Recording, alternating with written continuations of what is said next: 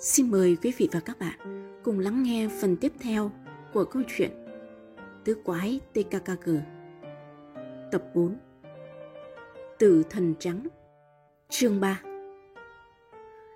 Ba tên đạo trích trong khách sạn.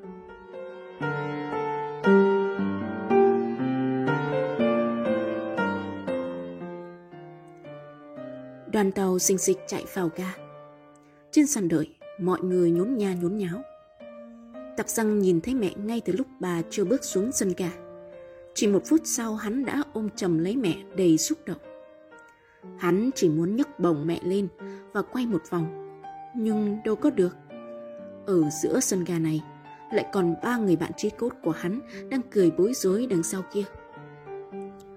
Gabi ôm trong tay bó hoa tươi tắn của cả đám. Cô bé chăm chú ngắm bà Caston. Năm nay bà khoảng 38 tuổi, người thon thả và còn rất duyên dáng. Mái tóc vàng nâu của bà thật tuyệt vời, dài vừa phải và đúng mốt, mà không phải là kiểu tóc cầu kỳ để mỗi tuần phải đến thợ uốn lại một lần. Không khác gì mẹ mình, cô bé đo mật nghĩ thầm. Bà cười mà đôi mắt như ngắm lệ. Má rất sung sướng lắm, Peter nhưng con đang kỳ má đau lắm đó. Tặc răng buông mẹ ngay tức khắc. Hắn xách vali lên và chiếc cặp tài liệu mỏng của bà. Cùng lúc, công chúa cũng tiến đến với bó hoa nâng cao. Thưa cô, đây là hoa do tặc răng tự chọn để tặng cô, còn cháu là Gabi Glockner. Bà Casten chia tay cho công chúa. Cô có thể nhận ra cháu giữa hàng ngàn cô bé Thưa Peter, ta dung mạo cháu rất tỉ mỉ. Dĩ nhiên là cả hai cháu trai nữa. Phải cháu là Clausen tròn vo, còn cháu thì là quân sư Carl không nào. Và chú chó một mắt này có tên là Oscar đúng không?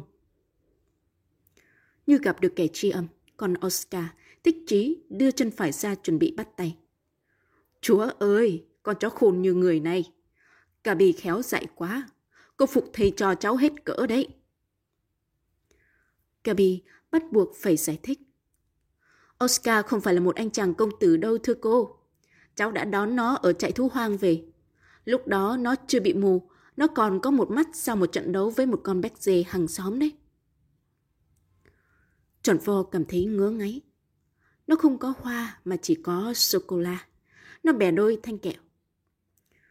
Cô dùng với cháu một miếng sô-cô-la được không cô Caston? Ồ, Cô rất muốn nếm thử chứ. Tật rằng, làm bộ thản nhiên cố giấu niềm tự hào đang làm mũi hắn phồng to. Còi, các bạn hắn quý mẹ biết chừng nào. Và mẹ nữa, mẹ mới tuyệt vời làm sao chứ? Bà Carsten đi giữa tứ quái hướng về văn phòng nhà ga. Lúc đi ngang qua kỳ ốt bán sách báo, bà kéo tặc rằng lại nói nhỏ. Peter, còn phải đặc biệt để ý đến chiếc cặp tài liệu. Trong đó có những hồ sơ quan trọng mà má phải chịu trách nhiệm bảo mật. Trưa thứ hai, má sẽ mang chúng đến chi nhánh ở hãng Dan Bocker. Tặc răng chưa kịp trả lời thì đôi mắt sáng như sao của hắn bỗng thấy một bóng người thập thò ngay sau kỳ ốt. Đích thị là thằng Deplafo Echo. Tặc răng lập tức quay người nhìn theo và chạm phải một cái nhìn đầy thù hận. Hai cánh tay Dead Level buông thõng, nhưng bàn tay hắn co lại thành nắm đấm. Cái hộp hình đầu lâu đã biến khỏi tay gã. Khi biết tặc răng đã nhận ra, gã lặng lẽ biến mất sau gian hàng. Tặc răng trột dạ. Mình còn phải nhức đầu vì thằng cướp lợi hại này. Gã đã biết mình là kẻ nốc ao gã và Tony trong rừng. Có lẽ gã đoán ra rằng mình đang giữ trong tay bộ đồ tiêm trích ma túy nữa. Và bây giờ thêm vụ bắt quả tang gã bỏ hàng đống tiền để đổi lấy cái hộp vẽ hình sọ người. Ây chà, sẽ chẳng có gì ngạc nhiên nếu Dead Level là một mắt xích trong đường dây heroin thần chết.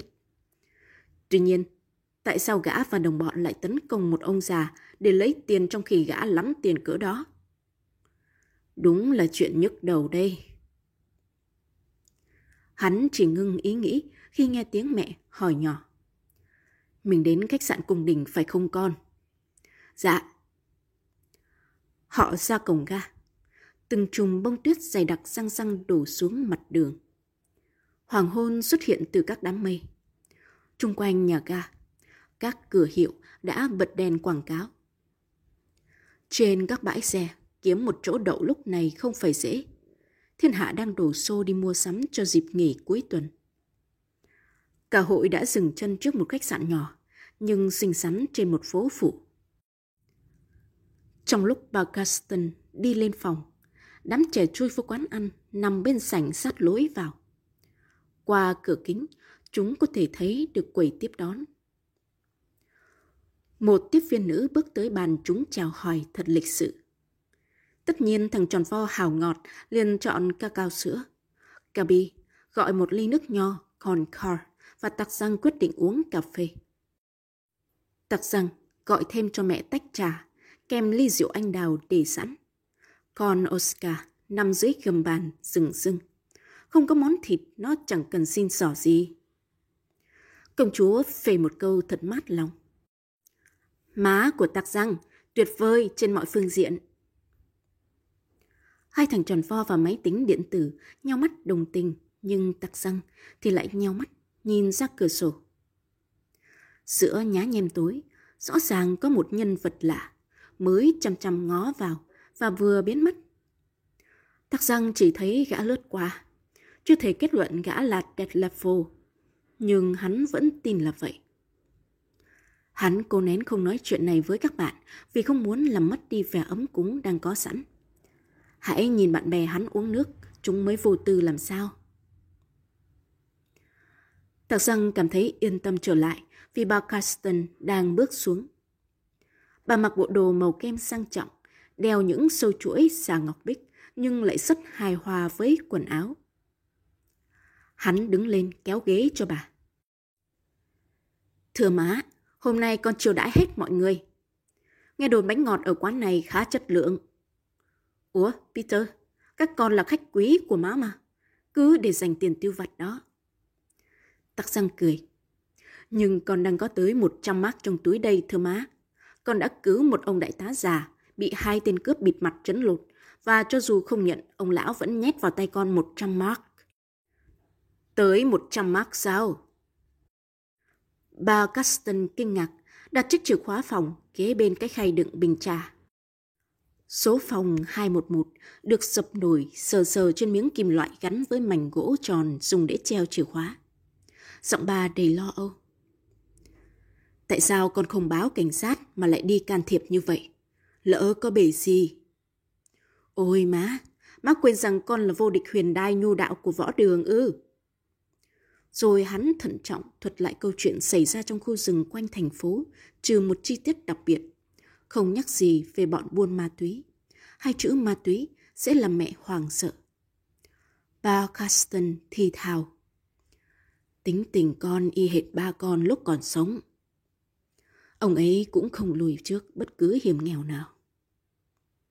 Tạc Giang không để mẹ liên tưởng xa hơn, hắn cắt ngang. Yên trí mà má, con xin hứa từ nay sẽ thật nghe lời má, má chịu chưa? Bà Carston đến bây giờ mới cười nổi, dù chỉ cười gượng gạo. Tuy nhiên, bà lại nhập cuộc rất nhanh với các bạn của con trai mình. Coi, Gabi thì kể chuyện về thành tích của con Oscar, về các trò chơi trong lớp học. Coulson thì khoanh vùng nội dung về trường nội trú và kẹo sô-cô-la. Còn Carl máy tính thì nói về tình nghĩa của các thầy cô. Họ quây quần giống như một gia đình ấm cúng. Không một ai hay biết tai họa đang xích lại gần trừ tắc răng.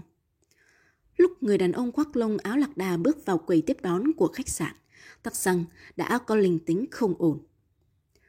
Lúc đó kim đồng hồ chỉ đúng 5 giờ 11 phút chiều.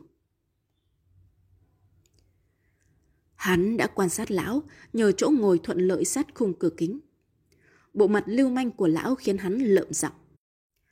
Lão mũi gãy, đứng bên quầy tiếp đón. Những bông tuyết đang tan trên chiếc nón đen của lão. Tay trái lão xách chiếc cặp và điếu xì gà thì luôn luôn dính ở trong mồm. Rõ ràng là lão có ý định thuê một phòng có luật ngẫu nhiên ở đây không? Khi hết thằng đẹp Deplafo phục kích ở gian hàng bát sách báo, rồi đến lão mũi gãy, gõ cửa khách sạn cung đình.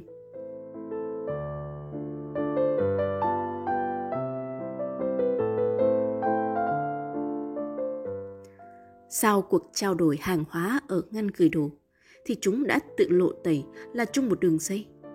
Vậy thì thằng Dead Lafo có liên hệ gì với lão mũi gãy xâm nhập nơi cư ngụ tạm thời của mẹ Tắc Răng? Liệu lão tội phạm này có thể gây ra chuyện gì cho mẹ? Có nên báo cho mẹ biết chuyện này không đây? Thôi đừng, mẹ cần được hưởng một kỳ nghỉ cuối tuần dễ chịu. Mới đầu tư suy nghĩ đến đó, tặc răng đã bị Kabi cắt ngang bằng một cú hích dịu dàng. Lão tiến lại chỗ mình ngồi kia tặc răng. Thì ra ngay cả cô bé cũng đã nhận ra lão mũi gãy. Cú hích của Gabi làm tim tặc răng đập thình thịch. Ồ, lão mũi gãy đã bước vào quán ăn. Lão đứng gần cửa, đầu lúc lắc sang hai bên như có ý tìm ai. Cũng cần phải nói thêm là ánh mắt lão có lướt qua chỗ năm người ngồi nhưng không lộ một chút quan tâm nào. Lão xà láo cá, rồi nhà ngươi sẽ mò lại đây cho mà xem. Tặc răng đoán không sai. Lão già láo cá đã đi sát qua bàn hắn. Trong tích tắc tặc răng vừa giống như một chiếc lò xo bị nén, vừa giống như một con hổ sắp nhảy sổ vào đối thủ với tất cả móng vuốt. Gabi run rẩy đến nỗi mặt tái nhợt đi. Còn quân sư Carr ư, nó cũng đã thấy lão mũi gãy. Mắt nó nghĩa lão trừng trừng. Lão dừng lại sau lưng tắc răng hai bước. Máy tính điện tử cảm thấy lão đang liếc rất nhanh trên mặt bàn nó đang ngồi. Lão hỏi cô tiếp viên ngồi gần đó. Xin lỗi, tôi có hẹn với một người bạn tên là Lam Porek. Cô có thấy không? Ồ không, nãy giờ chưa có ai nhắn gì với tôi. Xin ông cho biết quý danh. Solik, tôi có mướn phòng trong khách sạn. Nếu ông Lamporek đến, tôi sẽ báo cho người thường trực thưa ông Solik. Lão mũi gãy gật gù và đi một mạch ra khỏi quán. Có lẽ lão về phòng chăng? Tại sao lão lại nêu tên là Solik, cái họ khá giống họ của gia đình Solik lừng danh? Cũng có thể, đó chẳng phải là tên thật của lão, lão tự chế tạo ra một bản lý lịch nóng hổi cho từng công việc xã hội đen khác nhau. Có thể lắm chứ. Đúng là lão Solik lên phòng, bằng chứng là lão đã sẽ phải đi về phía cầu thang. Tặc răng quay sang mẹ, hắn càng bồn chồn hơn bao giờ hết. Đồng hồ chỉ 6 giờ kém 15. Hắn chờ cho bà Caston ngưng cuộc đối thoại với Tròn Vo để hỏi nhỏ Carl một câu tối quan trọng. Ê, quân sư, mày có biết lão để ý đến cái gì trên bàn mình không? Máy tính điện tử nhún vai. Cái số phòng, mày nghe chưa? Có vẻ như lão nhòm ngó số phòng. Nhưng để làm gì? Ừ, để làm gì? Tặc răng không thể biết. Mẹ hắn là một người rất kỹ lưỡng về chuyện cửa nèo. Hơn nữa, chìa khóa phòng bà đang giữ trong tay. À, hay lão mũi gãy định rình dập bà để bắt cóc hòng làm áp lực với đám trẻ. Chuyện đó còn khuya, vì tặc răng còn ở bên cạnh bà lâu dài, mà mẹ hắn thì sờ sờ trước mắt. Để làm gì kìa? Tặc răng có cảm tưởng, đầu hắn vừa bị đóng đinh. Bây giờ thì ba quái phải chào tạm biệt mẹ tắc răng. Gabi còn phải đón cô chị họ Effie Pectigon kịp chuyến tàu lúc 16 giờ. Tất nhiên là Carl và Clausen tháp tùng theo công chúa. Khi bà chiến hữu đứng dậy thì lão mũi gãy, không hiểu nguyên nhân nào lại thò mặt ở quầy tiếp đón. Lão sao chìa khóa phòng cho người thường trực và mất hút sau cánh cửa. Coi, quả là kỳ cục. Sao lại đi dạo trong khi lão có hẹn với ai đó ở đây? Mặc xác lão già lão cá, giờ chỉ còn hai mẹ con với nhau. Tặc răng tự gỡ cái đinh khỏi đầu mình và kêu chủ quán cho một khay thịt lớn sắt mỏng. Hắn và người mẹ yêu quý phải bồi dưỡng một chút gì đó cho xứng đáng với hai ngày hiếm hoi của tình mẫu tử. Bao Caston nhấp một chút bia và tùm tìm cười. Má thấy các bạn còn lắm.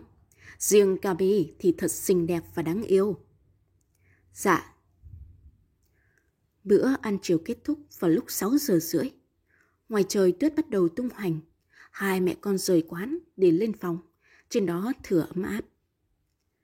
Trời đất, lúc tặc xăng sắp rẽ về phía cầu thang thì đụng thằng Carl máy tính. Nó vẫy tay gọi một cách rất gấp gáp.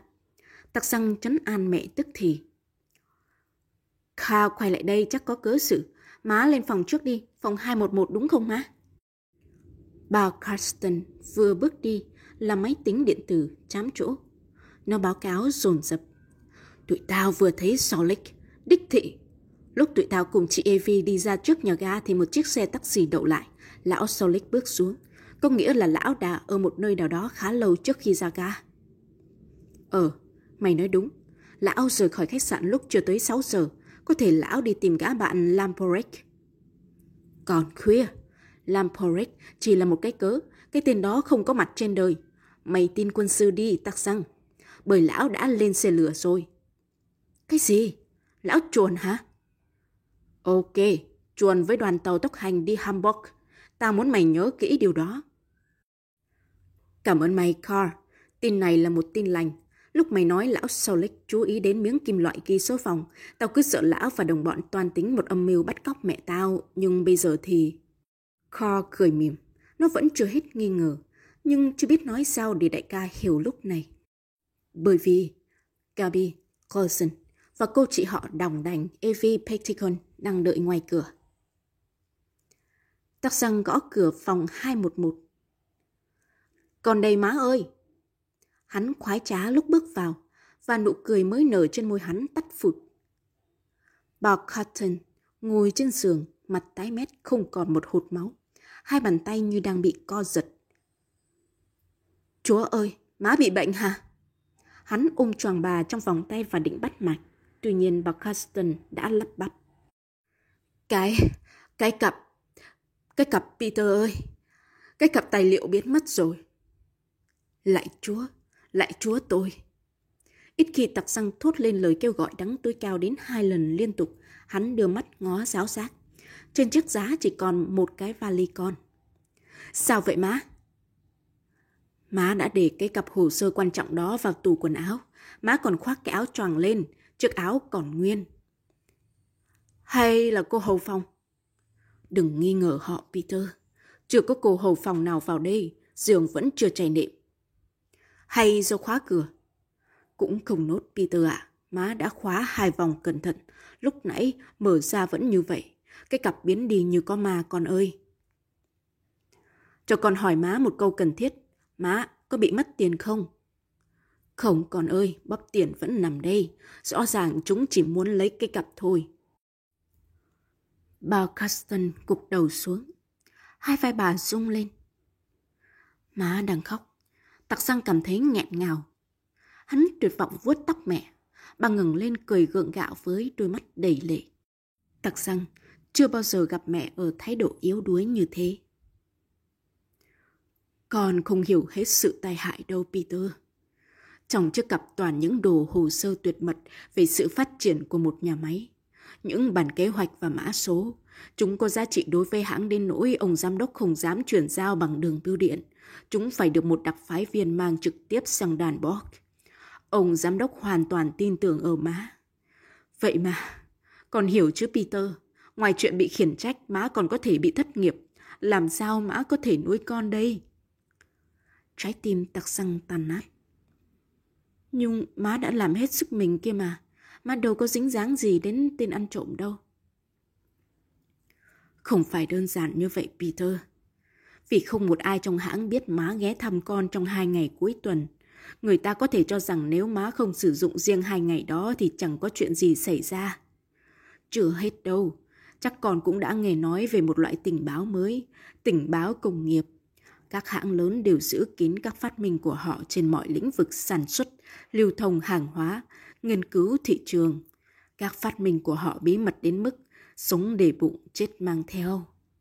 Như các hãng điện toán đang cạnh tranh phần mềm với nhau từng chút, từng chút một ở Mỹ, Pháp, đến Nhật Bản.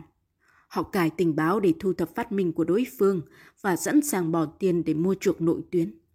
Má không nghĩ rằng ông giám đốc kết án má nhận quả hối lộ. Tuy nhiên, má không thể nào thoát cảnh bị nghi ngờ. Con mắt tặc dần như bị rách ra, hắn sững sờ. Nghĩa là người ta sẽ nghi ngờ má bán hồ sơ tài liệu cho các hãng, các hãng cạnh tranh khác sao? Trời ạ! bàn tay tặc xăng nắm chặt. Bàn tay co lại thành nắm đấm không biết lúc nào. Coi, cả một khúc phim loang loáng trong đầu hắn và hắn tự nhiên sáng suốt lạ lùng. Nào, thử thống kê các dữ kiện xem sao. Thằng Detlefo Eco thập thò hồi chiều sau khi ốt của nhà ga. Đương nhiên nghe lọt hết những lời má hắn dặn dò. Peter còn phải đặc biệt để ý đến chiếc cặp tài liệu. Trong đó có những hồ sơ quan trọng mà má có trách nhiệm bảo mật. Trưa thứ hai, má sẽ mang chúng đến chi nhánh của hãng ở Danborg. Vậy là rõ. Sau đó, thì lão mũi gãi Solik xuất hiện hợp đồng tác chiến với thằng trì điểm bằng cách tìm biết số trọ 211 mà má hắn đang trọ. Vậy là rõ luôn. Bà Caston đã phần nào qua cơn khủng hoảng. Bà nói, má phải gọi điện báo cho cảnh sát ngay. Ồ, má hãy bỏ điện thoại xuống, con nghĩ rằng... Bà Caston ngạc nhiên, chưa lúc nào bà thấy con trai mình cứng rắn như vậy. Con nghĩ rằng má không nên cho cảnh sát biết. Thứ nhất, hãng má làm sẽ được thông báo ngay tức khắc. Thứ hai, con bị cản trở trong việc điều tra về thủ phạm ăn trộm chiếc cặp. Má hãy tin con đi. Có một băng tội phạm trẻ tuổi định dằn mặt con bằng cách lấy chiếc cặp. Chiếc cặp quan trọng với má nhưng không quan trọng với chúng. Chúng có những âm mưu khác nữa kia. Mà, đây là một trò đùa trẻ con. Con xin hứa sẽ đem chiếc cặp về cho má trước thứ hai mà không cần đến sự nhúng tay của cảnh sát. Căn phòng tự nhiên im lặng khác thường. Tiếng máy sưởi kêu giò giò nghe buồn như tiếng than của những con muỗi. Bà Caston ngắm con trai thật lâu rồi bà gật đầu. Càng ngày con càng giống hệt ba Peter. Hồi xưa mỗi lần ba con quyết định việc gì má đều nhắm mắt tin tưởng ông tuyệt đối. Ngay cả cái chết của ông do cứu một người sắp bị tai nạn lao động trên công trường, má cũng tin là đúng. Còn mới 16 tuổi và má không muốn sự mất mát trên lặp lại. Hãy hứa với má là con sẽ tránh xa mọi nguy hiểm nếu nguy hiểm ấy trả giá cho việc lấy lại chiếc cặp ngang con. Má sẽ chết nếu thiếu con, hãy hứa với má đi, Peter. Con xin thề, thưa má. Không phải hứa, mà là một lời thề.